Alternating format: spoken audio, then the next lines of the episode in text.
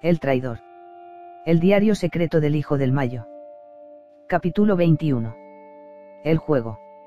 El 23 de febrero de 2010 a las 11 de la mañana Vicentillo fue presentado en la sala del juez Rubén Castillo, el único juez con raíces mexicanas en la Corte del Distrito Norte de Illinois, en Chicago, ubicada en un enorme rascacielos de vidrios polarizados en la zona centro. Debió de ser una mañana fría, habitualmente por esas fechas la temperatura en la llamada ciudad de los vientos oscila entre los 4 y los menos 7 grados se declaró inocente. En la acusación criminal abierta en su contra desde 2009 están como acusados su padre, el Chapo, Alfredo Guzmán Salazar, hijo del Chapo, Tomás Arevalo Rentería, Beni, Armando Contreras Ubías, Juancho, Juan Guzmán Rocha, y los gemelos Pedro y Garito Uflores. Los acusan de haber traficado de 2.005 a 2.800 de kilogramos de heroína y cocaína a Estados Unidos. El equipo de defensa de Vicentillo estaba integrado por los abogados George Lowe y Lowe, Alvin Stuart Calsan, Edward Sampanzer y Fernando X Gaxioula. Lo que seguiría en los siguientes meses sería un juego de fuerza entre el gobierno de Estados Unidos y el hijo de quien realmente ha sido y es el narcotraficante más importante de todos los tiempos. El único que ha tenido la inhumanidad, la frialdad, el dinero, la mentalidad y la complicidad de cientos para llegar ahí. Inmediatamente después de entrar en el MCC de Chicago le asignaron el número de preso 22.875 a 424, le pusieron un overol naranja, de esos que se usan solo los presos de alta peligrosidad, y lo encerraron en una celda de la unidad de confinamiento especial, sin poder hablar ni ver a ningún otro prisionero. Su celda no superaba los 15 metros cuadrados. Tenía una colchoneta, tres cobijas, dos sábanas, una almohada, un retrete, un lavamanos y un minúsculo escritorio donde pasó horas sentado escribiendo mucho de lo que he publicado aquí. Le tenían asignadas cuatro celdas.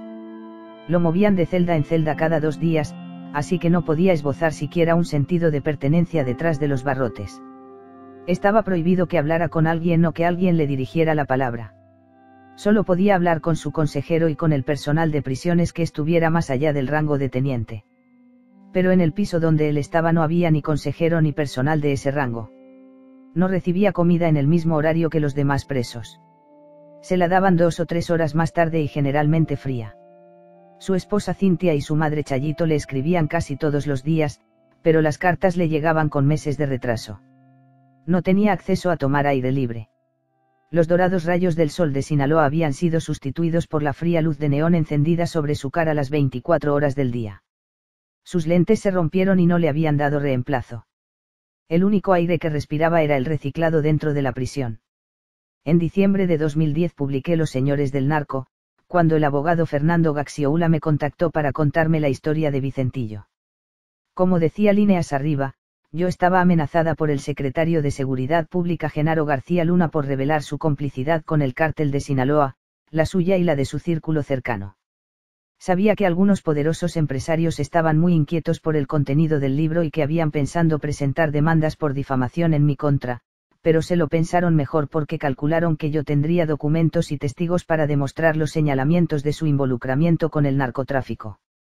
Mi libro no era sobre el folclore del narco, sus canciones, sus mujeres, su ropa, sus pistolas, sus disparos, su violencia. Se trataba de evidenciar el problema de fondo, la complicidad con el Estado. La misma que les ha permitido a los criminales acumular durante años un poder tal que les da la capacidad de someter a poblados, ciudades y estados enteros, y hasta poner de rodillas al propio presidente de la República. Fue ahí donde el camino de Gaxioula y el mío se cruzaron.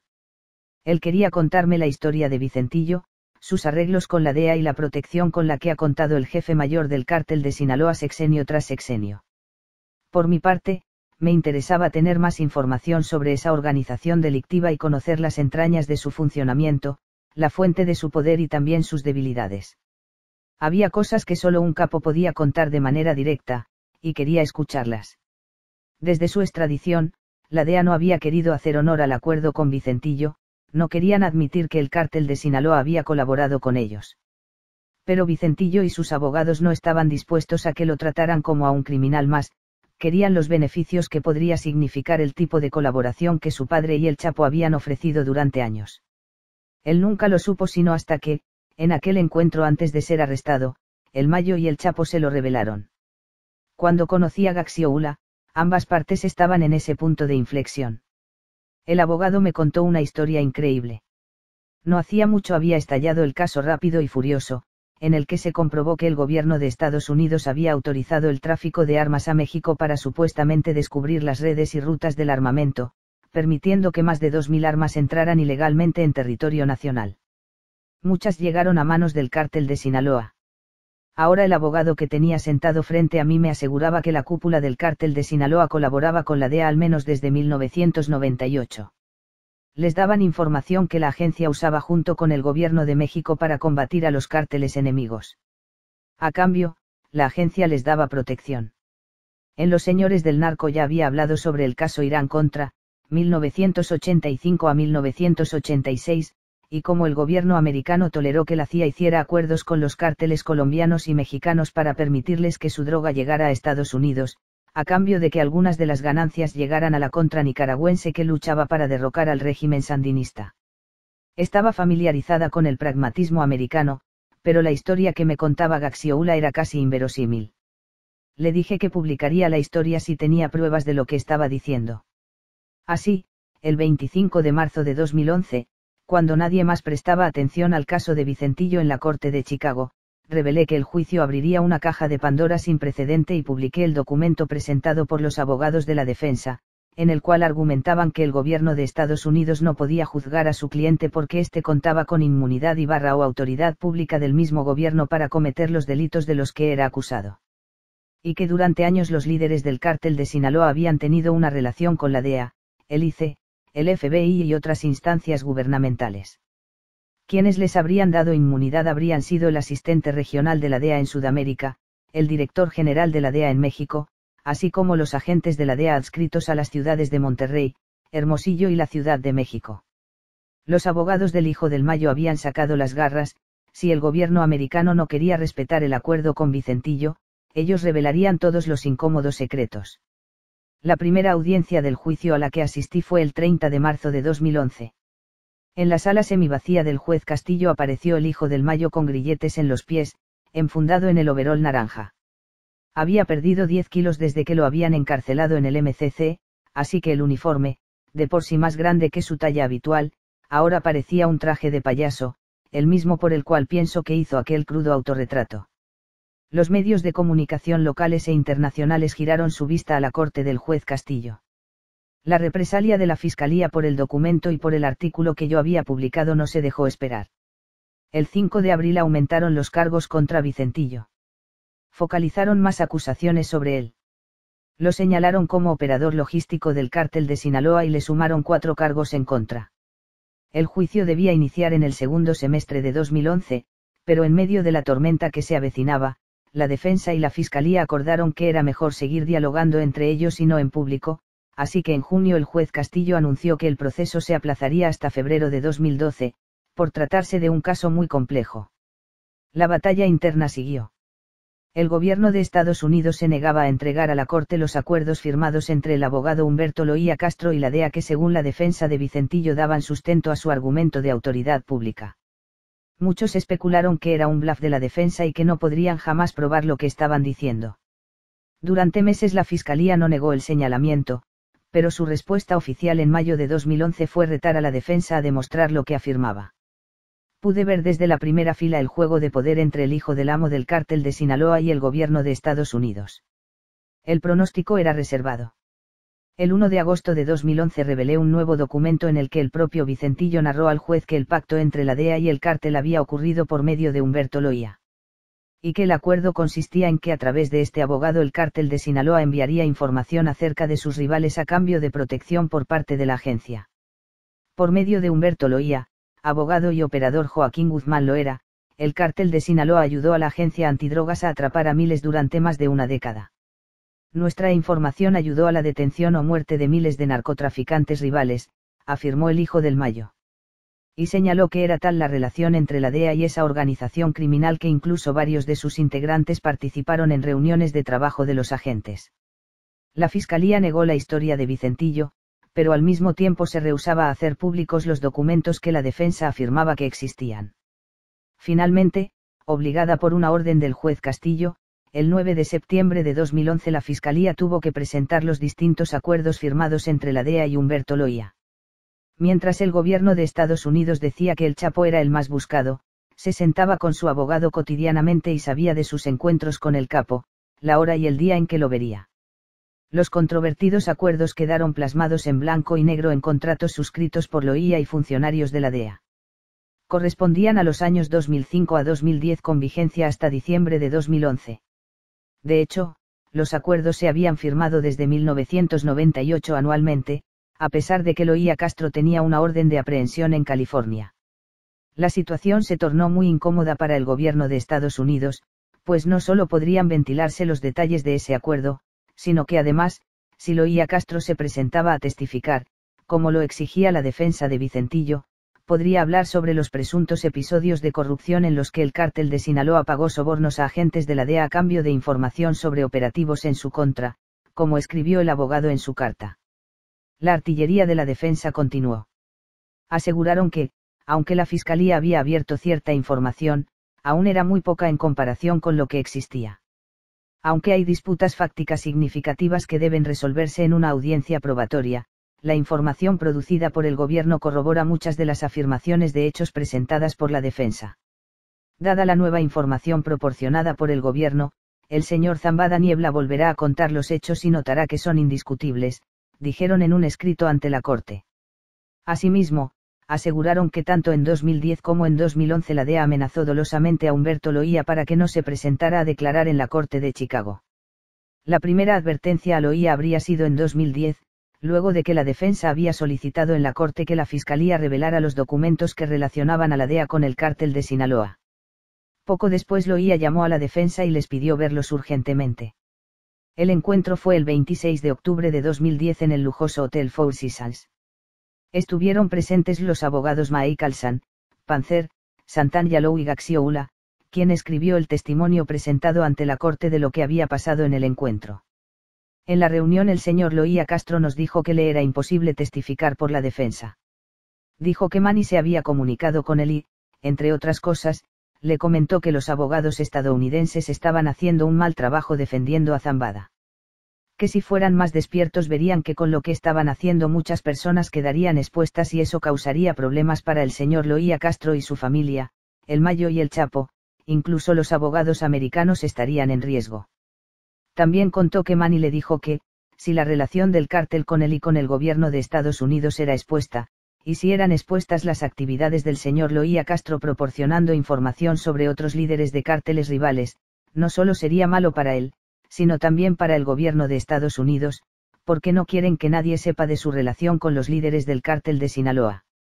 Manny le pidió que le dijera al Chapo y al Mayo que las tácticas de los abogados podrían ponerlos en peligro. El señor Loía Castro también nos dijo que Manny le dijo que quería que, se reuniera con los agentes de la DEA involucrados en el caso de Zambada Niebla. Y le sugirió que hablara con Zambada Niebla para hacerlo cambiar y reevaluar la estrategia de defensa. El señor Loía Castro nos contó que estaba aterrorizado por la seguridad de él y su familia si la defensa exponía lo que estaba sucediendo y que sentía que él no podía testificar lo que había sucedido. El señor Loía Castro estaba visiblemente perturbado, sudando profusamente y temblando, y repitió que tenía miedo de presentarse en la defensa y no lo haría. Más tarde, Loía cambió de opinión y aceptó presentarse a testificar. Sin embargo, volvió a cambiar de opinión luego de que la tensión creció en la corte a raíz de mi reportaje y de las mociones de ida y vuelta entre la defensa y la fiscalía. A principios de agosto, de 2011, el abogado defensor fue informado de que el señor Loía Castro había contactado al abogado mexicano del señor Zambada Niebla y le había informado que Manny lo había contactado de nuevo y le dijo que no podía testificar para la defensa le dijo de nuevo que si testificaba y exponía su rol de informante y la relación entre el gobierno de Estados Unidos y los líderes del cártel de Sinaloa sería malo para él, para el gobierno de Estados Unidos, los líderes del cártel, que tanto ellos como él y su familia estarían en peligro. Les dijo que Manny le pidió que contara al Chapo y al Mayo que los abogados estadounidenses estaban haciendo lo incorrecto y deberían decirles que paren. Al oía lo citaron en Estados Unidos para hablar con la DEA el 18 de agosto de 2011, pero no quiso ir. Entretanto, la defensa del hijo del Mayo presentó diversos recursos de queja por las condiciones de encarcelamiento, y a fines de septiembre de 2011 declaró inconstitucionales algunas de las rígidas medidas adoptadas por la Agencia Federal de Prisiones del Gobierno de Estados Unidos contra Vicentillo. En enero de 2012 la Fiscalía presentó una tercera actualización de la acusación contra Vicentillo. Los cargos que le imputaban significaban cadena perpetua si iban a juicio y no lo ganaban.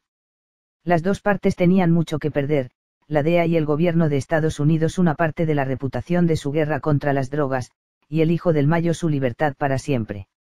El juez Castillo pospuso el juicio de Vicente Zambada en al menos cinco ocasiones durante tres años. Había una razón. A ninguna de las partes le convenía estirar la liga hasta reventarla. El caso quedó en suspenso. Nunca se fijó una nueva fecha para el juicio. Ya no había estruendos, pero la negociación entre ambas partes seguía siendo ríspida el juez Castillo rechazó la moción de la defensa de cerrar el caso por el argumento de autoridad pública. Gaxioula me confió, cuando Vicentillo fue extraditado, habló varias veces con su padre desde Estados Unidos. La DEA le pidió que lo llamara y le dijera que se entregara, como una de las exigencias del gobierno americano. Se mandó un mensaje a Sinaloa para que le dieran un teléfono y que su hijo pudiera llamarle. Vicente sabía que ponía en peligro a su papá, pero al final lo hizo, habló con él. Gaxioula nunca me aclaró si a cambio de la entrega del Mayo, las autoridades estadounidenses ofrecieron liberar a Vicentillo. Si lo hicieron, el capo apreció más su libertad que la de su vástago preferido, por lo demás, desde el arresto de Vicentillo, el Mayo se había hecho cargo de los gastos de su nuera y sus tres nietos. El hijo del capo, quien entonces tenía 37 años y una familia que lo esperaban afuera, se debatía en una constante lucha interna. No obstante, siempre estuvo dispuesto a sacrificarse para salvar a su padre. Yo me quedo toda la vida en la cárcel, pero no voy a testificar contra mi padre ni contra mi compadre, dijo Vicentillo al abogado. A inicios de 2012 Gaxioula viajó a Sinaloa. Se internó en los dominios del Mayo y llegó a uno de sus ranchos en Quilá. Ahí también se presentó el Chapo, de bigote y vestido como militar. En esa reunión, el Mayo y el Chapo le dieron permiso a Vicentillo de declarar todo lo que tuviera que declarar, y le mandaron decir que ellos sabrían cómo cuidarse a sí mismos. Mientras tanto, las condiciones de cárcel mejoraron para Vicentillo. Ahora podía tomar sol y aire fresco cada tanto, también tenía papel y lápices de colores con los que hacía dibujos y diseños todo el tiempo. Chayito, su madre, esperaba con ansias sus cartas, y en un muro de su casa comenzó a colocar todos los dibujos que su hijo le iba haciendo. Si Vicentillo tenía talento artístico o no es algo de lo que no habla en sus narraciones ni en su diario. Gaxioula me mostraba los dibujos que enviaba a sus hijos. Casi todos eran de superhéroes. No entendí si era para complacer a sus tres varones o si era porque en el fondo seguía siendo el niño que a los 16 años los Arellano Félix quisieron asesinar en Tijuana. Finalmente, Vicentillo aceptó un acuerdo con los americanos. En julio de 2012 hizo su primera declaración jurada y contó algunos secretos de los socios, compradores y asistentes de su padre.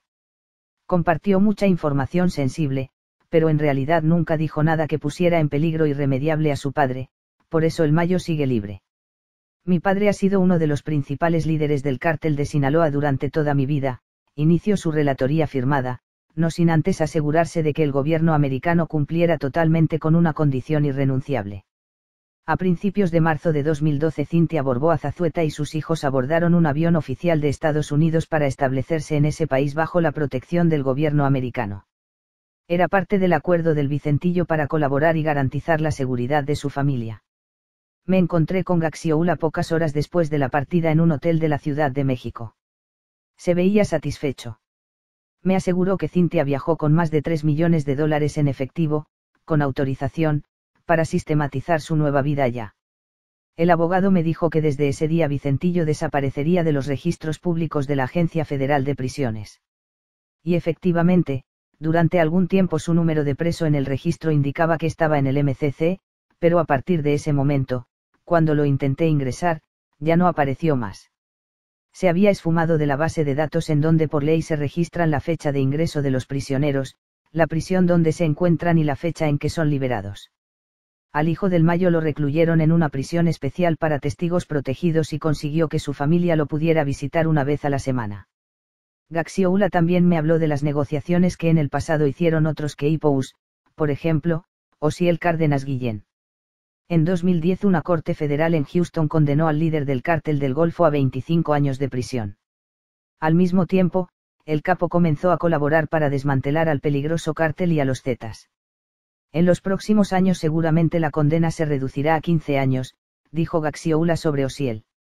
Le quitarán 54 días por año de sentencia por buena conducta, en total, le quitarán 610 días, prácticamente dos años, por lo que solo tendrá que estar 13. Por otra parte, el defensor señaló que Loía va a seguir siendo bisagra entre la DEA y el cártel de Sinaloa, es gente del Chapo y nunca lo delató. Loía va a salir de su escondite pagado por el Chapo, él le pagó la casa y la seguridad para ocultarse. Gaxioula me aseguró que el Departamento de Justicia y Vicente ya iban avanzados, pero el proceso es largo y faltan cosas. Tiene que probar que da información valiosa que repercuta en un arresto importante, una vez que él ayude a hacer capturas, el proceso irá avanzando. En ese momento el abogado me mostró el esquema de lo que Vicentillo revelaría meses después, había muchos nombres, algunos conocidos públicamente, pero una buena parte no, Macho Prieto, Pacheco, Jorge, Mongol, Manuel Torres Félix, M1, Beni, Perales, Ulises, Kiki, Felipe Cabrera Sarabia, Lamberto Verdugo, Nene Jaramillo, Marisquero, Polo. ¿Por qué? Le pregunté sobre haber cedido al acuerdo y no haber peleado por la autoridad pública. Gaxioula me dijo que al final el gobierno americano es el gobierno americano, no era prudente confrontarse con ellos. Como periodista, como mexicana, me hubiera gustado ver el juicio en el que salían a relucir los acuerdos inconfesables entre el gobierno americano y los cárteles de la droga mexicanos. Al parecer eso sucederá, tal vez, en otra ocasión. Vicentillo y su defensa no podían arriesgar la cadena perpetua. Entendí que si colaboraba, recibía la promesa de que no estaría en prisión para siempre. Así fue. El 3 de abril de 2013 Vicentillo firmó un acuerdo de culpabilidad negociado con el fiscal del Distrito Norte de Illinois, Gary Shapiro. Estuvo sellado durante un año y no fue hasta 2014 cuando se abrió. La admisión de culpabilidad de Zambada Niebla evitará que se lleve a cabo el juicio, muchas veces pospuesto por el juez Rubén Castillo, y que se ventilen los supuestos acuerdos que hubo entre el cártel de Sinaloa y la DEA, en los cuales se basaba la estrategia de la defensa. Según el texto de admisión de culpabilidad, sobre la base de una cooperación completa y continua de Zambada Niebla, el gobierno americano se compromete a adoptar las medidas adecuadas para atender cualquier preocupación de seguridad que pueda afectar al Vicentillo y su familia como resultado de su colaboración incluyendo la permanencia de Zambada Niebla y su familia en territorio estadounidense. En el documento Zambada García se declara culpable de uno de los dos cargos que se le imputaban relacionado con la posesión y distribución de 5 kilogramos o más de cocaína y un kilo o más de heroína, de mayo de 2005 a diciembre de 2008, junto con sus coacusados, entre ellos el Chapo y el Mayo. Además, se identifica a Zambada Niebla como miembro de alto nivel del cártel de Sinaloa y la facción que controla su padre Mayo Zambada. Zambada Niebla fue responsable de muchos aspectos de la operación del cártel. El acusado se declarará culpable porque de hecho él es culpable del cargo número uno de la tercera actualización de cargos, señala el acuerdo. Esta parte era fundamental para la Fiscalía, la DEA y otras agencias, pues así formalmente quedaban enterrados los argumentos de autoridad pública y los acuerdos entre la DEA y el cártel de Sinaloa. Y se declaró culpable de haber pagado directamente sobornos, a nombre de su padre, a funcionarios locales, estatales y federales del Gobierno de México para apoyar las actividades del negocio de narcotráfico. Vicente Zambada Niebla es la persona de más alto nivel que el gobierno de Estados Unidos tiene, del cártel de Sinaloa, ellos saben que no era un gran operador, pero saben que era muy cercano a su papá, que se escondía con su papá y sabe todo, me dijo Gaxioula en una de nuestras primeras reuniones. Vicente está poniendo a los brokers y a sus operadores, está dando toda la información de ellos. Colabora con la DEA y el FBI. A partir de que Vicentillo comenzó a colaborar con la Fiscalía a finales de 2011, se dio una cadena de detenciones de importantes miembros del cártel de Sinaloa. Algunos murieron durante el operativo. Contra otros se iniciaron acusaciones penales en diversas cortes de Estados Unidos o por primera vez se identificaron y boletinaron a miembros del cártel de Sinaloa como Felipe y Alejandro Cabrera Sarabia, Chino Antrax y muchos otros. Gaxioula comentó que, aunque Vicentillo dejó de tener noticias frescas del cártel de Sinaloa desde que ocurrió su detención en 2009, su padre le mandaba información para que él la presentara y ocurrieran las detenciones que se tomarían en cuenta en su colaboración para reducir los años de condena. En noviembre de 2013 detuvieron a Serafín, hermanastro de Vicentillo, en la frontera entre Nogales y Tucson, Arizona, acusado por narcotráfico en la Corte de Distrito Sur de California. Un año después, en otro noviembre maldito para la familia Zambada, arrestaron a otro hermanastro, Ismael Zambada Imperial, Mallito Gordo, en el Álamo, sindicatura de El Salado, en Culiacán, en los dominios de su padre, durante un operativo de la Marina. Se quejó de que lo golpearon durante su detención. También era buscado por la Corte del Distrito Sur de California, coacusado con su hermano Ismael Zambada Sicairos e Iván Archibaldo Guzmán Loera, hijo del Chapo. El Mayo está muy molesto por lo que está pasando con Vicente, acaban de agarrar a Serafín y estaba muy enojado con todos, me contó Gaxioula, quien escuchó al mayor decir, yo les digo que no, que no tienen necesidad y no se ayudan y se meten en el negocio. Hasta Emiliano, el más pequeño del Mayo, le va a pasar lo mismo, sentenció el abogado. Serafín y Mallito Gordo no tienen contactos de importancia en el mundo criminal porque trabajaban fuera de la organización, lo hacían a espaldas de su padre. Vicente era el encargado de asegurarse de que sus hermanos no se metieran en eso, ellos no forman parte del cártel, no los dejó mover ni una grapa. Todo el orden se rompió cuando atraparon a Vicente. Añadió Gaxioula, para quien Vicentillo era más inteligente, más carismático, y tenía más don de mando que sus hermanastros. En septiembre de 2018 Serafín fue puesto en libertad luego de haber cumplido una corta sentencia de cinco años y medio de prisión. Su madre Leti ha dicho que no volverán a México mientras que en abril de 2019 a Gordo lo sentenciaron en un tribunal de Jalisco a 10 años de prisión por portación de armas de uso exclusivo del ejército, y está encerrado en la cárcel de máxima seguridad Cefereso II, en Puente Grande, Jalisco. El 22 de febrero de 2014 al Chapo lo arrestaron en Mazatlán, Sinaloa. El operativo comenzó varios días antes y en apariencia él no era el primer objetivo. Desde mediados de febrero hubo redadas en Culiacán y un grupo especial de la Marina irrumpió en una residencia en la colonia Guadalupe, en Culiacán, para atrapar al Chapo, ahí se encontraba el Mayo con él, me narró Gaxioula. Dijo que en el operativo, coordinado por la DEA, pensaron que los iban a capturar a los dos, pero no. No era la primera vez, aseguró el abogado. Habían logrado escapar los dos porque las autoridades mexicanas alcanzaron a darles el pitazo y les dieron tiempo de escapar antes de que llegara el operativo. Un día, por ejemplo, estaban Mayo y Chapo en una casa cercana a un restaurante llamado Ramón, estaban tomando y alguien del gobierno de México les avisó, saltaron de la mesa y se fueron. Ese día al Chapo lo acompañaba la diputada local Lucero Guadalupe Sánchez, de 25 años de edad, con quien tenía una relación sentimental que la llevó a ganar el Distrito 16 de Cosalá como candidata de la Alianza Partido Sinaloense, PRD, PT y PAN. Gaxioula no aclaró si durante el operativo El Mayo también estaba acompañado de alguna mujer o estaba solo.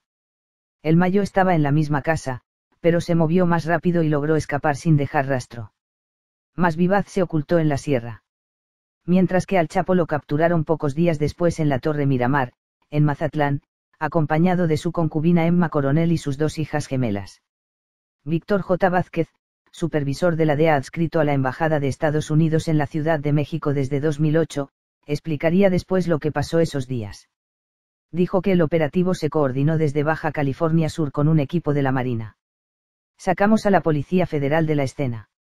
Solo involucramos a marinos mexicanos implicó que fuéramos al territorio y a ir proporcionando y asesorando con información actualizada al minuto. La decisión de no tomar en cuenta a la PF se debió al nivel de corrupción, usarlos de nuevo no iba a funcionar. Vázquez aseguró que el primer objetivo era detener al Mayo en un rancho cercano a Culiacán, donde se encontraba según los informes con los que contaban. El 13 de febrero de 2014 aterrizaron junto con 40 marinos cerca de la propiedad. Cuando llegaron ya no encontraron a nadie, solo a un velador y 100 rifles de asalto. Durante dos días siguieron la búsqueda y detuvieron a gente del Mayo que señaló una casa en Culiacán donde se supone que iba a estar el capo. Cuando irrumpieron ya tampoco había nadie, solo encontraron sus gorras de béisbol. Después del fracaso, Vázquez decidió dejar de buscar al Mayo y fueron tras el Chapo, ya que un informante indicó cinco casas donde podía estar. Durante tres días la DEA y la Marina irrumpieron en las cinco propiedades con más de 100 elementos. En una encontraron una fotografía de Ovidio Guzmán López y su hermano Joaquín, hijos del Chapo. En otra descubrieron el túnel por donde escapó con la diputada Lucero. Así le siguieron los pasos al Chapo hasta que lo capturaron en Mazatlán.